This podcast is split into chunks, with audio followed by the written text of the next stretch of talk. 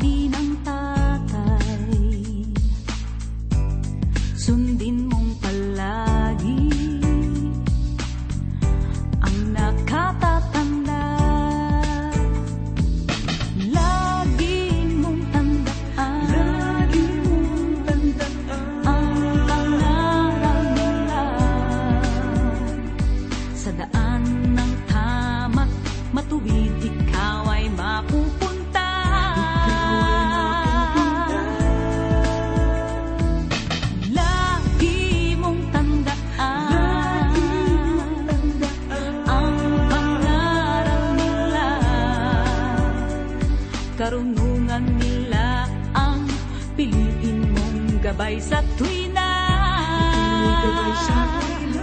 Igalang natin sila.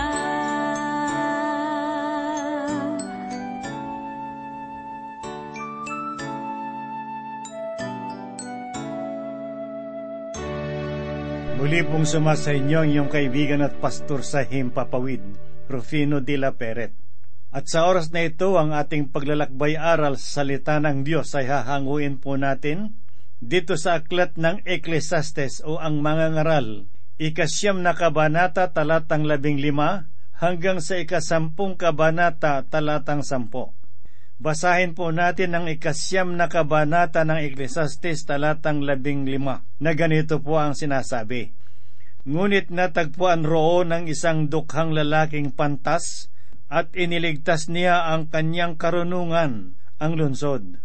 Gayon may walang nakahalata sa dukhang lalaking iyon. Sino ang lalaking iyon na dumating at nagdala ng kalayaan?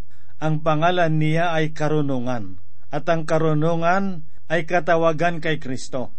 Pumarito siya sa sanglibutan na isang dukha. Katunayan ay sinabi ni Jesus sa kawalong kabanata ng Mateo, talatang dalawampo. May mga lungga ang mga asong gubat at ang mga ibon sa himpapawid ay may mga pugad. Ngunit ang anak ng tao ay walang mapagpahingahan ng kanyang ulo. Kung titignan natin ang naging kasaysayan ng buhay ng Panginoong Hesus, ay masasabi natin na tayo ay mas mapalad kaysa sa Kanya. Basahin po natin sa ikalawang kabanata ng Lukas mula talatang una hanggang sa ikapito na ganito po ang sinasabi. Nang araw na iyon ay lumabas ang isang utos mula kay Augusto Cesar upang magpatala ang buong daigdig. Ito ang unang pagpapatala na ginawa ng si Quirino ay gobernador sa Syria. Pumunta ang lahat upang magpatala, bawat isa sa kanyang sariling bayan. Umahon din si Jose mula sa Galilea mula sa bayan ng Nazaret patungo sa Hodea, sa lungsod ni David na tinatawag na Bethlehem, sapagkat siya ay mula sa sambahayan at lipi ni David upang magpatalang kasama ni Maria na kanyang magiging asawa noon ay malapit ng manganak. Samantalang sila'y naroroon, dumating ang panahon ng kanyang panganganak at kanyang isinilang ang kanyang panganay na anak na lalaki. Binalot niya ito ng mga lampin at inihiga sa isang sabsaban sapagkat walang lugar sa kanila sa bahay panuluyan. Marahil marami sa atin ang isinilang sa ospital o sa magagarang tahanan, subalit ang hari ng mga hari ay isinilang sa isang sabsaban na kasama ng mga hayop. Ganito kahirap ang pinagdaanan nila Maria, Jose at ang Panginoong Hesus noong siya ay isinilang. Kung tayo ngayon ay nagrereklamo dahil sa maliliit na bagay, alalahanin po natin ng ating Panginoon na nagkatawang tao ay mas matinding paghihirap ang dinanas niya nung siya ay pumarito. Sa aklat ng Eklesastes Kabanatang Siyam Talatang Labing Anim at Labing Pito, ay ganito po naman ang sinabi ni Haring Solomon. Ngunit sinasabi ko na ang karunungan ay mas mabuti kaysa kalakasan, bagamat ang karunungan ng taong dukha ay hinamak at ang kanyang mga salita ay hindi pinakinggan. Ang mga salita ng pantas na narinig sa katahimikan ay higit na mabuti kaysa sigaw ng pinuno sa gitna ng mga hangal. Sa muling pagbabalik ng ating Panginoong Heso Kristo, ang tinig na maririnig ay tulad ng sigaw ng mga arkanghel at tunog ng trompeta. May tinig ng mga hangal na sumisigaw sa sanglibutan, ngunit darating ang araw ng kanyang tinig ay mangingibabaw sa buong sanglibutan. Ang susunod na talata ay nagpapaalala sa mga bansang patuloy ang digmaan. Sinasabi sa kalabing walong talata ang ganito, Ang karunungan ay mas mabuti kaysa mga sandata ng digmaan, ngunit sumisira ng maraming kabutihan ng isang makasalanan. Ipinapahayag sa talatang ito na ang karunungan ay mas mainam kaysa sa mga sandata sa digmaan, at si Kristo ay mas mainam kaysa isang bomba atomika. Ako ay tunay na namamangha sa mga bagay na likha ng teknolohiya sa ating panahon ngayon, sapagkat malaking tulong sa mga gawain. Ang kagamitan na nakakabit sa isang computer na habang ikaw ay nakikipag-usap, sa kabilang linya ay nakikita mo ang iyong kausap. Ito ay kamanghamanghang bagay na ginamitan ng kaalaman at mas mainam kung gagamitin ito sa kabutihan. Sa mga katagang sumisira ng maraming kabutihan ang isang makasalanan ay nagpapahayag na maaring gawin ng isang tao at mas nagiging masaklap kung ang mga ginagawa ay kasamaan. Ang paksang ito ay ipinakita sa kasaysayan. Si Adan ay nagkasala at ang kasalanan ay nakaapekto sa buong sangkatauhan. Ang kasalanan ni Akan ay naging sanhi ng pagkatalo ng bansang Israel. Makikita po naman natin sa bagong tipan na ang kasalanan ni Ananias at Sapira ay naging kasiraan sa buong iglesia. At mula sa araw na iyon ay humina ang iglesia na kanilang kinalalagyan ako at kayo ay maaring makaimpluhensya, maaring sa mabuti o sa masamang paraan. Sinasabi sa ikalabing apat na kabanata ng Roma talatang pito, ang ganito, Walang sino man sa atin ang nabubuhay sa kanyang sarili at walang sino mang namamatay sa kanyang sarili. Ang bawat isa sa atin ay isang mangangaral, walang sino man ang makapagtatago sa kanyang sarili bilang isang mangangaral. Mga kaibigan, tayong lahat ay mangangaral at ang ipinahayag natin sa mga taong nakapalibot sa atin ay ang tunay na ating ipinamumuhay. Naniniwala ako na ang taong gumagawa ng mabuti na nagmamataas dahil sa kanyang pamumuhay ay malaking balakid. Tumatayo siya sa gitna ngunit nagiging malaking hadlang sa pagitan ng kanyang sarili at ang Diyos.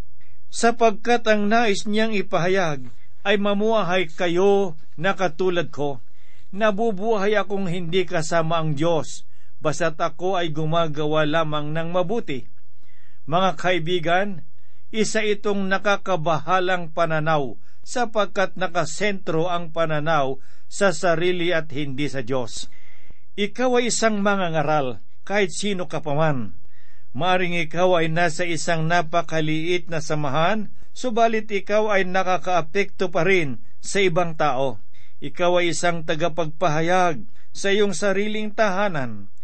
Merong pangyayari tungkol sa mag-ama na nakatira sa isang bukid. Isang gabi ay lumabas ang ama, pumunta sa kamalig at kung saan ay may itinatago siyang bote ng alak. Ito ay kanya nang nakaugalian sa araw-araw sa tuwing matatapos ang kanyang mga gawain sa bukid. Ngunit sa pagkakataong ito ay may narinig siyang mga yabag. Siya ay lumingon at nakita niya ang kanyang maliit na anak na umaapak sa mga bakas na kanyang dinaraanan. Tinanong niya ang kanyang anak. Ang sabi niya, Anak, ano ang ginagawa mo? Sumagot ang bata, Sinusundan ko po ang iyong mga yapak.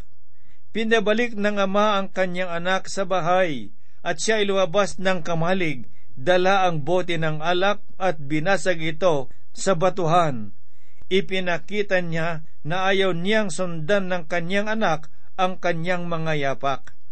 Tandaan po natin na meron sa loob ng ating mga tahanan na sumusunod ng ating mga yapak. Saan man tayo magpunta ay sinusundan niya tayo at ano ang kanilang nakikita sa atin. Maaring tayo ay kumikilo sa isang mas malaking bahagi ng ating lipunan. Maring ikaw ay maimpluhensya sa mundo ng kalakalan o ikaw ay maimpluhensya sa iyong paligid at sa lipunan. Maring ikaw ay tagapagturo ng Biblia sa iyong simbahan ang iyo bang pagpunta sa simbahan ay tulad lamang ng pagkuha mo ng pagkain sa isang pamilihan? Ang iyo bang bahay ay nagmumungkahi na may langit na dapat asamin at impyerno na dapat iwasan? Lagi po nating alalahanin na tayo ay nakakaimpluhensya sa lugar na ating kinalalagyan. Maaalala pa ba ninyo noong si Pedro ay nagpahayag ng dakilang sermon sa araw ng Pentecostes? Marahil si Andres na kanyang kapatid ay nakaupo lamang sa isang tabi at sinasabing, iyan ang aking kapatid na dinala ko kay Kristo. Iyon ang impluensya ni Andres kay Pedro. Kayo ba ay nagtuturo sa mga tao papunta sa kalangitan o sa impyerno? Ngayon, kung nais mong pumunta sa impyerno, ay iyon ang iyong desisyon. Subalit wala kang karapatan na akayin ang sinupaman na magpunta roon. Wala ka ring karapatan na dalhin ang iyong pamilya o maging ang mga taong nakapalibot sa iyo sa lugar na iyon ng pananangis. Kahit na nais mong pumunta roon, ay masama naman na sila ay akayin mo pa roon pag-isipan ninyo ang bahagi ng talata na nagsasabi, ngunit sumisira ng maraming kabutihan ang isang makasalanan. Mga kaibigan, makikita po natin sa susunod na talata na ang kawalang katarungan sa buhay ay nagmumungkay sa atin na sumunod sa isang mahinahon na paraan. Sinasabi sa ikasampung kabanata nitong Ecclesiastes, unang talata ang ganito ang mga patay na langaw ay nagpapabaho sa pamahid ng manggagawa ng pabango. Gayon ang munting kahangalan ay sumisira ng karunungan at karangalan. Ang ating buhay ay punong-puno ng mga paglalarawan sa katotohanan ito. Ang nagawa natin sa isang gabi ay maaring magdulot sa atin ng kapighatian sa panghabang buhay. Minsan ay merong isang alagad ng batas ang dumalo sa simbahan ang nagbahagi sa akin ng kanyang karanasan sa buhay. Sinabi niya, Ako ay lumaki sa isang kristyanong tahanan at talagang ako ay hindi nagliliwaliw. Ngunit noong ako ay malayo na sa aming tahanan at nagkaroon ng sariling hanap buhay, ako ay lumalabas na kasama ng aking mga kabarkada. Iyon lamang ang kauna-unahang pagkakataon na ako ay lumabas sa gabi sa isang bahay aliwan at doon ay nakakuha ko ng isang nakakahawang sakit. Kinailangan kong ipagpaliban ang itinakdang araw ng aking kasal sa loob ng ilang taon at pagkatapos ay tuluyan ng nakipaghiwalay sa akin ang babaeng aking minamahal. Tunay ang sinabi na ang isang patay na langaw ay maaring sirain ang pabangong pamahid ng manggagawa. Ipinapahayag sa ikalawang talata ang ganito, ang puso ng taong matalino ay humihila sa kanya tungo sa kanan, ngunit ang puso ng hangal ay tungo sa kaliwa. Ang kanang kamay ay nagtataglay ng kasalanan. Ang puso ng isang matalino ay nasa kanyang kanan at kahit anuman ang kanyang gawin, ay ginagawa niya ito ng buong puso. Hindi niya ito ginagawa na may pag-aatubili.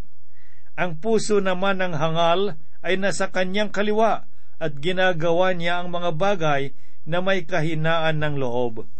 Mga kaibigang nakikinig, anuman ang inyong ginagawa, gawin ninyo ito ng buong puso. Kung kayo ay naglilingkod sa Panginoon, gawin ninyo ito ng may kagalakan. Huwag ninyong gawin na ang buhay kristyano ay maging buhay na may kabigatan, kundi isang buhay na kapakipakinabang. Sinabi ni Apostol Pablo sa ikatlong kabanata ng Kolosas, talatang labing pito ang ganito, At anumang inyong ginagawa sa salita o sa gawa, gawin ninyong lahat sa pangalan ng Panginoong Hesus, na nagpapasalamat kayo sa Diyos Ama sa pamamagitan niya. Ito ang nararapat na maging pag-uugali na dapat makita sa buhay ng bawat anak ng Diyos. Sa talatang tatlo ng ikasampung kabanata ng Ecclesiastes ay ganito po naman ang ipinahayag ni Haring Solomon. Maging kapag ang hangal ay lumalakad sa daan, sa katinoan siya ay kulang, at kanyang sinasabi sa bawat isa na siya ay isang hangal. Ang isang hangal ay hindi na kailangang maglagay ng paskil sa kanyang sarili na nagsasabing ako ay isang hangal. Ang katotohanan sa paksa ay kailangan lamang niyang buksan ang kanyang bibig. Kung minsan pa nga ay hindi pa niya inakailangang ibukas ang kanyang bibig upang mapatunayan lamang na siya ay isang hangal. Sa mga pagpupulong ay makikita po natin ang magitong uri ng tao na walang kabuluhan ng mga iminumungkahing pananaw sa kapulungan. Sila ay tinatawag na hangal sa Biblia at ipinapakita nila sa lahat kung sino sila. Meron bang mga ganitong uri ng tao na inyong nakikilala? Umiwas kayo sa kanila sapagkat maari nila kayong maimpluhensyahan o di kaya ay madamay sa kanilang mga kahangalan. Ang ikaapat na talata ganito po ang sinasabi, Kung ang galit ng pinuno ay bumangon laban sa iyo, huwag kang umalis sa iyong kinalalagyan, sapagkat ang pagiging mahinahon ay makapagtutwid sa malaking kamalian. Ang tao na nasa ilalim ng araw ay dadako sa kalagayan na kailangan niyang huminahon upang magkaroon ng kapayapaan sa ibang bagay. Kung hindi mo kayang labanan ang bulwagan ng katarungan, ay makisama ka sa kanila. Sa ikalimat ikaanim na talata ay ganito po nang sinabi, May isang kasamaan na nakita ko sa ilalim ng araw na tela kamalian na ang nanggagaling sa pinuno. Ang kahangalan ay nakaupo sa maraming matataas na lugar at ang mayaman ay umuupo sa mababang dako. Ito ang isa sa mga bagay na nangyari sa ating panahon. Ang dangal ay naibigay sa kasalanan. Merong panahon noon na ang kasalanan ay tela na sa isang bangketa lamang. Itinuturing ito na marumi at malaswa at kauri nito ang mga mabababa at masasama. Ngunit ngayon at lumipat na ito sa mataas na kalagayan. Ang kasalanan ay ginagawa na may dakilang dangal at ito ay binibigyan ng tanyag na lugar. Nabigyan ito ng tanyag na kalalagayan sa mga programa sa telebisyon. Noong mga nakaraang araw ay meron silang kinapanayam na isang babae na nagbebenta ng aliw. Siya ay isang babae na nag-aalis ng kanyang damit sa isang bahay aliwan. Noong aking kabataan at wala pang pagkakakilala sa Panginoon, ay nakakasilip na rin kami ng aking mga kabarkada sa mga ganitong bahay aliwan. At tunay na marumi ang ginagawa nila at malalaswa. Ngunit ngayon sa ating panahon ay tinatawag na na itong isang uri ng sining. Ngunit si Haring Solomon sa ikapitong talata ay ganito pong kanyang sinabi, Nakakita ako ng mga alipin na nakasakay sa mga hayop at ang mga pinuno na lumalakad sa lupa na gaya ng mga alipin. Ang masikap na paghahanap buhay, pag-iimpok ng salapi at pagpupuyat sa pag-aaral ay hindi nangangahulugan na magiging matagumpay ka sa iyong buhay Marahil ang hangal naman sa kabilang bahay ay magmana ng isang milyong piso. Kung minsan, ang hangal ang siyang nakasakay sa kabayo, samantalang ang mga prinsipe ay naglalakad na tulad ng mga alipin. Ako ay nabigyan ng pagkakataon na makilala ang ilan sa mga mapagpakumbabang Kristiyano na nakakaangat sa buhay ang karamihan sa kanila ay nakatira sa mga simpleng tahanan, ngunit ang iba sa kanila ay may mga salapi at para sa karangalan. Ngunit sila ang mga tao na hindi pinagtutuunan ng pansin ng sanglibutan, sapagkat ang sanglibutan ay nakatuon ng pansin sa mga taong kakaiba ang mga bawat katulad ng isang babaeng mababa ang lipad. Kaibigan, kung iniisip mo na ikaw ay makakaligtas sa iyong mga ginagawang kasalanan, lalo na kung ikaw ay isang anak ng Diyos, ikaw ay matatawag na hangal. Maaring ang Diyos ay hindi kaagad kumikilos, subalit ang dapat mo lamang gawin ay maghintay, sapagkat ikaw ay parurusahan ng Diyos. Ito ang nais ibahagi sa atin ng ikawalong talata na nagsasabi, Siyang humuhukay ng balon ay mahuhulog doon, at ang lumulusot sa pader ay kakagatin ng ulupong. Akin nang nakita ito sa paglipas ng maraming panahon. Ang mga mananampalataya na patuloy pa rin lumalabag sa mga salita ng Diyos ay hindi makakaligtas sa parusa. Ngunit sa mga sumusunod sa panahon ay nagsimulang kumilos ang Diyos sa kanila at sila ay pinarurusahan. Sinabi ni Haring Solomon sa ikasyam na talata, ang tumatabas ng mga bato ay masasaktan niyon at ang nagsisibak ng kahoy ay nanganganib doon. Ang pagtatanggal ng mga bato noon ay pagtatanggal ng mga palatandaan sa kanilang mga lupain. Ito ay paalala na hindi tayo makakaligtas sa parusa para sa ating mga kasalanan. Sinasabi na kung ano ang itinanim ng tao, ay siya rin daw ang kanyang aanihin. Kung dadayain mo ang sinuman sa kanyang mga ari-arihan, o sa anumang bagay, ay tiyak na ang Diyos ang siyang masasaktan. Ito ang dahilan kung bakit sinabi ng Panginoon sa kalabing dalawang kabanata ng Roma, talatang labing siyam na ganito, Akin ang paghihiganti, ako ang gaganti, sabi ng Panginoon. Kung kayo ay mahilig na magtanim, ay mas maunawaan ninyo ang sinasabing ito ng ikasampung talata na ganito po ang sinabi, sapagkat sa puso ang tao'y nananampalataya, kaya't itinuturing naganap at sa pamamagitan ng bibig ay nagpapahayag, kaya't nagliligtas. Kung ang talim ng isang asarol ay naging mapurol, kailangan itong hasain sapagkat ang mapurol na sarol ay nagpapahirap sa gawain. Subalit marami ang ayaw maghasa ng kanilang asarol upang mapadali ang gawain. Minsan ay isang kabata na nagsabi sa akin na siya ay tinawag ng Diyos upang ipangaral ang salita ng Diyos. Ninais ng kabataan na kumuha ng mga maikling kurso sa pag-aaral ng Biblia upang ihanda ang kanyang sarili. Sinabi ko sa kanya, huwag mong gawin iyan. Kailangan mong hasaing mabuti ang iyong asarol. Hasain mo ang iyong tabak. Huwag kang lalabas hanggat hindi pa lubos ang iyong kaalaman sa salita ng Diyos. Huwag kang magmamadali. Gamitin mo ang mga panahon sa pagsasanay. Isang kahangalan na lumabas ka sa bukid, dala ang mapurol na asarol at umasa na marami kang damo na mapuputol. Hasain mong mabuti ang iyong asarol at saka ka magpunta doon sa bukid. Ang aklat ng Ecclesiastes ay hindi isang pangkaraniwang aklat at maring ito ang dakilang aklat na isinulat ni Haring David upang makapulot tayo ng mga aral na nasusulat dito.